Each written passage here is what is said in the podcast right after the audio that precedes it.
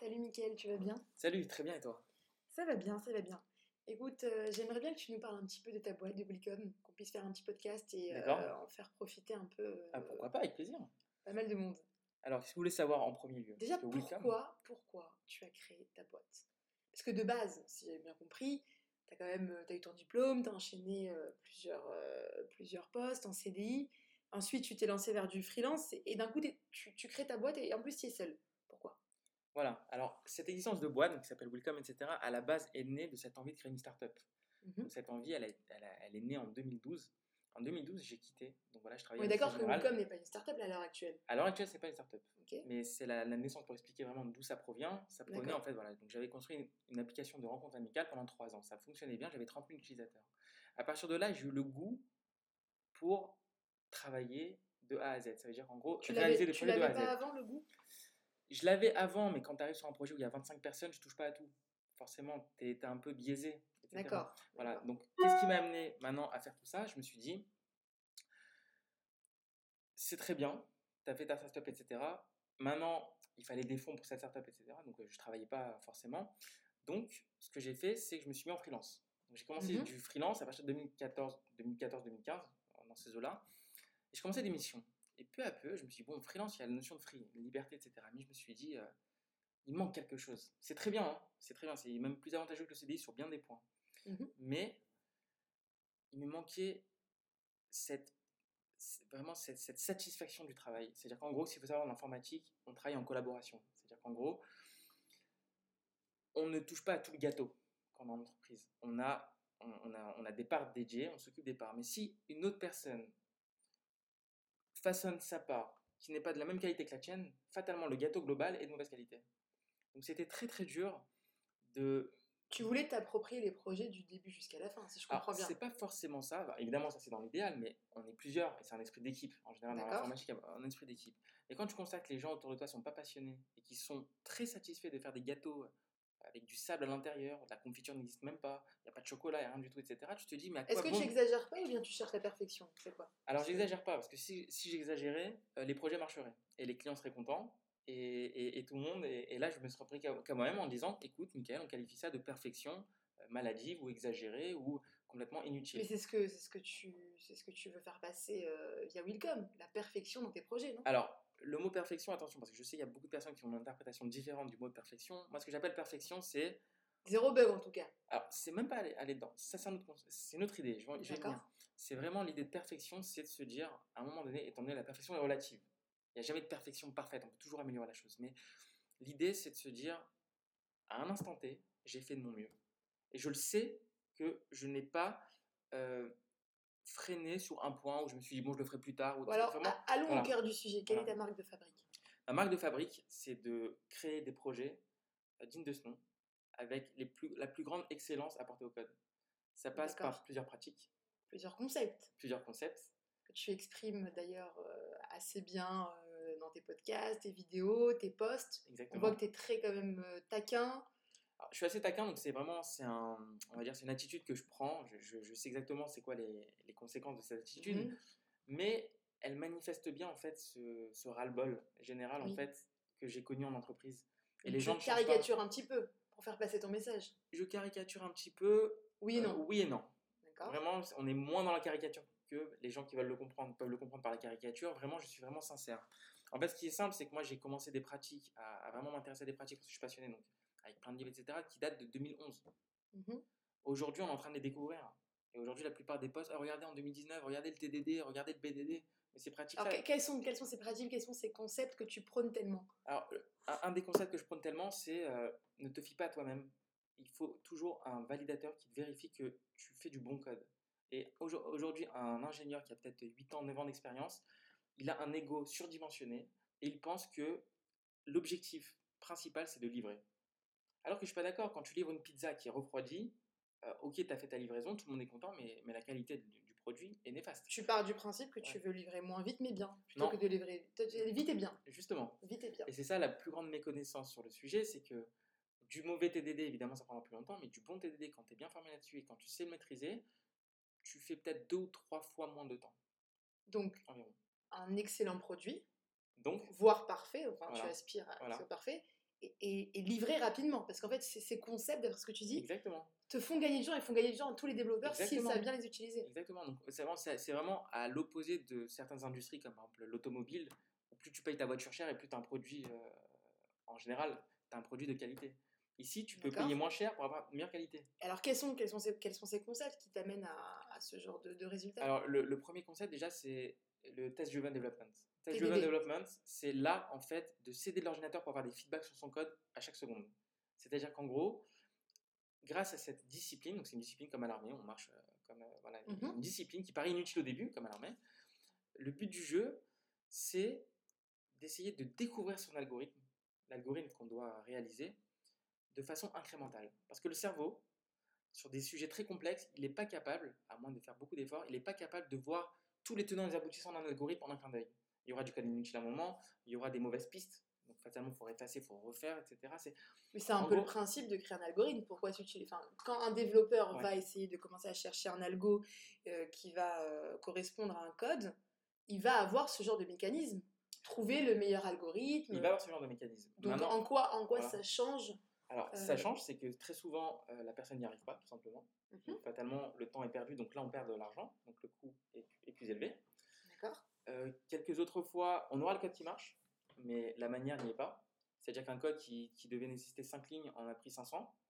Ça veut dire, imaginez que sur, euh, entre 5 lignes et 500, il y a quoi? Il y a 495 Non, lignes. Excuse-moi de te couper, Mickaël, mais comment une personne qui n'arrive déjà pas à finir un algo, ou bien le livrer dans les temps, ou à le faire quelque chose de pertinent, va réussir avec, euh, avec cette méthode que, tu prônes, TDD S'il n'y arrive pas, avec, enfin, s'il prend du temps avec une certaine méthode, il y prendra forcément avec la deuxième, puisque le, le résultat est le même au final. Alors, on cherche à faire. alors, le meilleur exemple que je peux donner, Oui. euh, c'est un exemple qui m'est propre, c'est Wise, l'application. Vous connaissez, GPS, etc. Ah, Forcément, tout le monde si, la connaît. Si j'ai quelqu'un qui connaît pas bien Paris, je lui dis écoute, amène-moi à rue de Courcelles.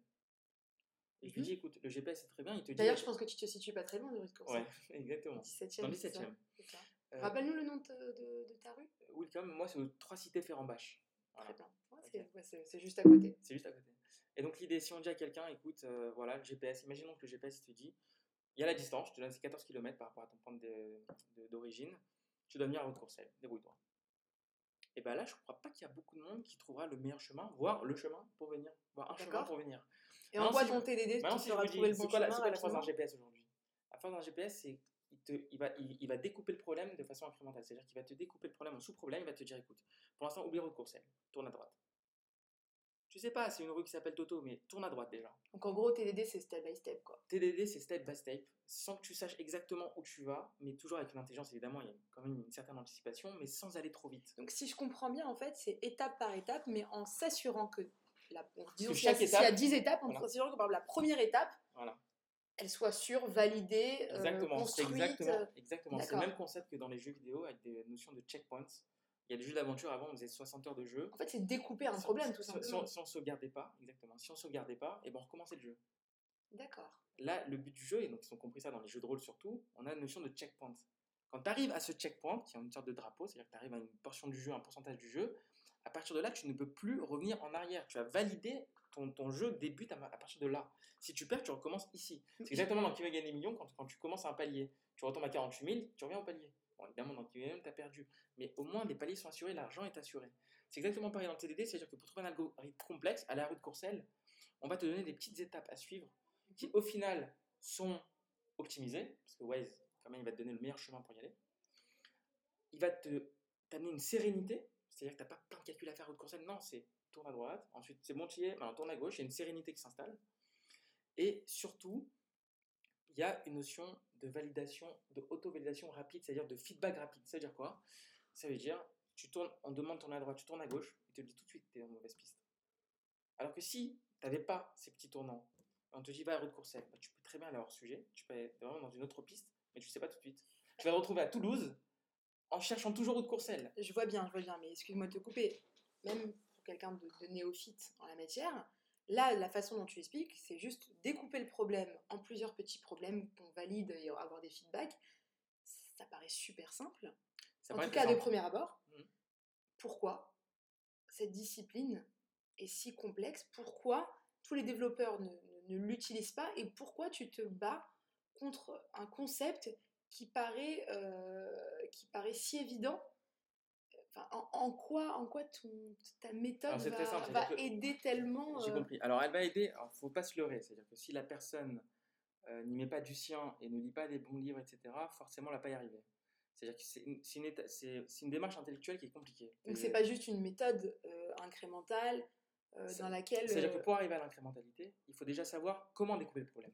Là, je vous ai pris un, un exemple simple. Là, Je te mhm. prends un exemple simple, c'est euh, Ruth Courcelles, aller avec des tournants. En fait, c'est une réelle discipline. C'est une réelle discipline. C'est une euh, limite une euh, méthodologie de pensée. Une- exactement, c'est un mindset complet en fait qui va à l'opposé de ce qu'un développeur a l'habitude de faire. Un développeur en général, il va dans le code direct, il fait ses books, ses whiles, ses trucs, etc. Là, on te dit oh, t'as pas le droit. Mais est-ce que ça s'apprend? Parce que parfois la pensée, ça se contrôle pas. Alors, alors, ça peut s'apprendre grâce à certains livres, même euh, des, même des tutos que j'ai sur YouTube par exemple. Vous tapez, euh, vous tapez euh, TDD. On a plusieurs des tutos d'ailleurs? Il y en a pas mal, ouais. Sur, Donc, sur euh, YouTube, on peut te retrouver même, vous TDD, tapez Azerrad, voilà, vous tapez il y a pas mal de vidéos. Euh, et ça s'expérimente. C'est-à-dire qu'en gros, ça s'apprend par la pratique. Mais les personnes qui n'y arrivent pas, tu, tu fais quoi? Tu leur Alors- proposes des formations, Alors, ce que tu je les fais, aides? exactement, ce que je fais, c'est que je leur propose des formations. D'ailleurs, il y en a une demain le 8 mai. Très Ce bien. que je fais, c'est que je, donc c'est pour ça que j'ai un bel open space pour ça, avec un, un une belle table qui peut accueillir euh, jusqu'à 12 personnes. Je fais venir des particuliers, donc ça c'est innovant, en général c'est entreprise, bah là je fais venir des particuliers, ça peut être entreprise, hein. j'ai des forfaits entreprises, D'accord. mais ce qui intéresse surtout, ce que j'ai remarqué, c'est les particuliers qui veulent découvrir ces pratiques Des particuliers qui, qui, Qui- qui qui sont motivés. pratiquent le métier. qui pratiquent Pas le des- métier, pas des- mais qui sont, alors, qui sont seniors la plupart. C'est-à-dire que vraiment, c'est pas des gens euh, assez néophytes, c'est vraiment des, des seniors qui ont de la bouteille en général, Mhm. et qui au final, de ce que j'ai vu, sont confrontés à une pratique qu'ils jugent comme étant nouvelle et qui se disent mais et à la fin des formations c'est mais comment j'ai pu éviter tout ça en 8 ans quoi? Mais ça me change Ils étaient carrément méconnaissants Et- du, et- du sujet. ils étaient, ils étaient déjà émerveillés par, par la pratique et complètement méconnaissants du sujet. Et le pire dans tout ça, c'est que dans le test du développement, il y a le mot test. Donc les gens pensent que c'est pour tester. Mais je suis désolé, le but, quand, quand, quand je vous expliquais le GPS, le but, on est bien d'accord, c'est d'arriver à destination, Tout à fait. rapidement. Et de manière sereine. Le but n'est pas de tester. Mais au final, c'est quoi le test? C'est pour te dire que le, le- le GPS est capable de te dire, quand tu fais fausse route, de te rediriger, de savoir tout de suite là, là où tu as fait une erreur. Si demain tu changes le chemin, on te dit, Eh, c'est pas le chemin de Recourciel celui-là. On l'avait découvert, bah, tu l'as changé. Donc, Ça simplifie La complexité. ça simplifie la complexité et c'est une démarche vraiment euh, incrémentale qui permet d'arriver à des algorithmes complexes. Découvrir le chemin d'un point A de 14 km jusqu'à rue de Courcelles, ça nous fait prendre des tournants, l'autoroute, le périph', etc. On n'a pas à anticiper tout direct. On se laisse guider. Donc en fait, si je comprends bien, j'essaye de traduire avec ton exemple que tu viens de donner sur, euh, sur celui de Waze, l'autoroute, la- le, le- le sens unique, le sens inverse, euh, le détour, le rond-point, moi j'appelle ça du code mort, si je comprends bien. Alors, alors ça, soit du code mort, soit du code inutile. Un code mort, c'est un code qui n'est pas exécuté par la machine. D'accord. Voilà, ça veut dire que si par exemple on a une valeur A qui est égale à 3, si à un moment donné on vérifie que si A est inférieur à 2, bah, il ne sera jamais inférieur à 2, c'est 3. Donc si on a un, gros bout de code qui, qui, qui- qui part du postulat que A doit être inférieur à 2, tout ce bout de code ne sera jamais exécuté. Parce que A est toujours égal à 3. Voilà. Et ce, code, et ce voilà. code est susceptible de mener à, À des bugs. à beaucoup de bugs. à, à des bugs. Alors le code mort, c'est plus difficile de trouver des bugs parce que justement il n'est pas exécuté, mais il alourdit le code. C'est-à-dire qu'en gros, on- on- c'est- déjà pour la sérénité, c'est quand on ouvre un fichier, il fait 500 lignes alors qu'en fait il devrait en faire 5, déjà c'est Déjà, en termes de lisibilité, Lisibilité, c'est Ouais. déjà de, compr- de compréhension de l'algorithme, de lisibilité, c'est c'est- et d'évolution, non? Les codes évolutifs, c'est ce qu'on demande de, Et l'évolution, de pas envie d'évoluer. On a l'impression que faire évoluer le code doit être très compliqué, alors qu'au final, il y a une grande partie de code mort. Mais ce qui est plus vicieux que ça, c'est le code inutile, le code parano. Vérifie, on sait jamais, vérifie qu'il y a un feu rouge là, mais il n'y a pas de feu rouge. Mais vérifie quand même, on sait jamais. Nickel, on a encore deux minutes dans ce podcast euh, pour arriver au. Enfin, une minute, excuse-moi, je me suis trompée. Une minute. Qu'est-ce que tu as à nous dire pour conclure dessus? Parce que là, euh, donc, ce que je peux conclure, c'est surtout négligez pas cette pratique TDD. Mhm. Et surtout, croyez en projet sans bug. Moi, j'en ai fait. D'ailleurs, j'ai des clients. Là, je travaille pour des startups. Je travaille dans mes locaux, je travaille tout seul. Donc on peut, enfin, c'est possible, c'est possible de partir Voilà. euh, là. À terme, je recruterai forcément, mais pour l'instant, je peux m'en sortir tout seul. Mhm. Maintenant, j'invite tout le monde à devenir passionné du code. Et moi, je forme là-dessus. Et tu peux transmettre cette passion. Et j'adore Via tes transmettre cette formations. passion. J'adore transmettre. Et, Soit euh, tu les transmets via tes formations, cette passion, soit, pas- soit tu mets ta passion dans les projets. Voilà, soit je concrétise dans l'intermédiaire des projets. Et ce que je fais dans ma boîte, en général, c'est que je, je, je promets que si jamais il y a un bug qui vient de ma part, c'est gratuit. C'est gratuit. Et Bah, ça, il n'y a pas beaucoup de qui font ça. Ah, on, va conclure, heureux. on va conclure sur ces, euh, tous ces bugs gratuits que tu, que tu, euh, que tu offres aux clients. et euh, en espérant que d'avoir de, de très bonnes nouvelles de ta part très bientôt. Merci beaucoup. Merci beaucoup.